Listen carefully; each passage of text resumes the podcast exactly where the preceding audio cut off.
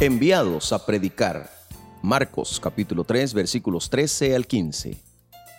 Ayer reflexionábamos sobre la importancia de compartir nuestra vida en forma íntima con algunas personas que deseamos formar. Si usted no sostiene esa clase de relación con otros, ¿por qué no se toma un momento para pedir a Dios que se la conceda? Señor, quiero dejar huellas en la vida de algunas personas. Abre mis ojos para ver a aquellos que están necesitando esta experiencia. Condúceme a una relación que permita un verdadero intercambio de vida. Quiero ser imitador de Jesucristo. Amén. Quisiera volver a un asunto al que aludí parcialmente en el devocional de ayer. Un ministerio eficaz descansa sobre una realidad inamovible.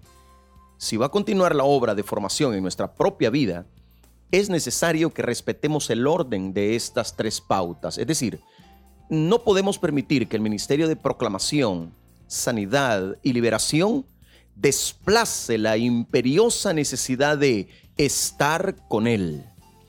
En mi experiencia he observado que este es el punto en que más flaqueamos aquellos con alguna responsabilidad dentro de la iglesia. La vorágine de actividades y la sucesión de interminables reuniones se va comiendo el tiempo y acabamos en la más triste de las ironías. Servimos a un Dios para el cual no dejamos tiempo para pasar con Él. Sin advertirlo, nos hemos convertido en profesionales del Evangelio. Para Jesús, pasar tiempo con su Padre claramente constituía una prioridad. Con frecuencia se apartaba a lugares solitarios para orar. Aún en medio de las circunstancias más agotadoras, mantenía el ritmo de una relación profunda e íntima con Dios. De su ejemplo podemos enunciar este principio. Si no separa tiempo en su calendario para estar con el Padre, nadie lo va a hacer por usted. Estos encuentros cotidianos deben ser planificados y defendidos con tenacidad. Constituyen una cita sagrada de la cual pende nuestra salud y nuestra eficacia como ministros. Como en todos los asuntos relacionados con el reino, esta verdad se mantiene en tensión con la segunda pauta de esta estrategia divina, enviar a los apóstoles a predicar.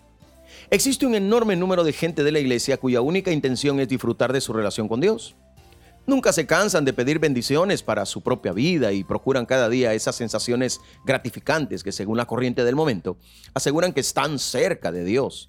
No obstante, debemos reconocer que es imposible estar cerca del Señor por mucho tiempo sin que Él dirija nuestra mirada hacia aquellos que están viviendo en angustia, tinieblas y desesperanza.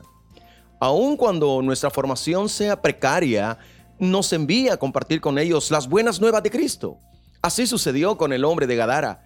Quería unirse a Cristo, mas Jesús le ordenó, vete a tu casa, a los tuyos, y cuéntales cuán grandes cosas el Señor ha hecho por ti y cómo tuvo misericordia de ti. Marcos 5:19. Estas deben ser las primeras instrucciones que demos a los que se convierten para que, desde niños, se acostumbren a compartir con otros aquello que tanto gozo les produce. Para esto, no hace falta ser una persona madura y formada. Quien ha gustado en carne propia de la misericordia de Cristo, ya posee un mensaje que puede compartir con otros.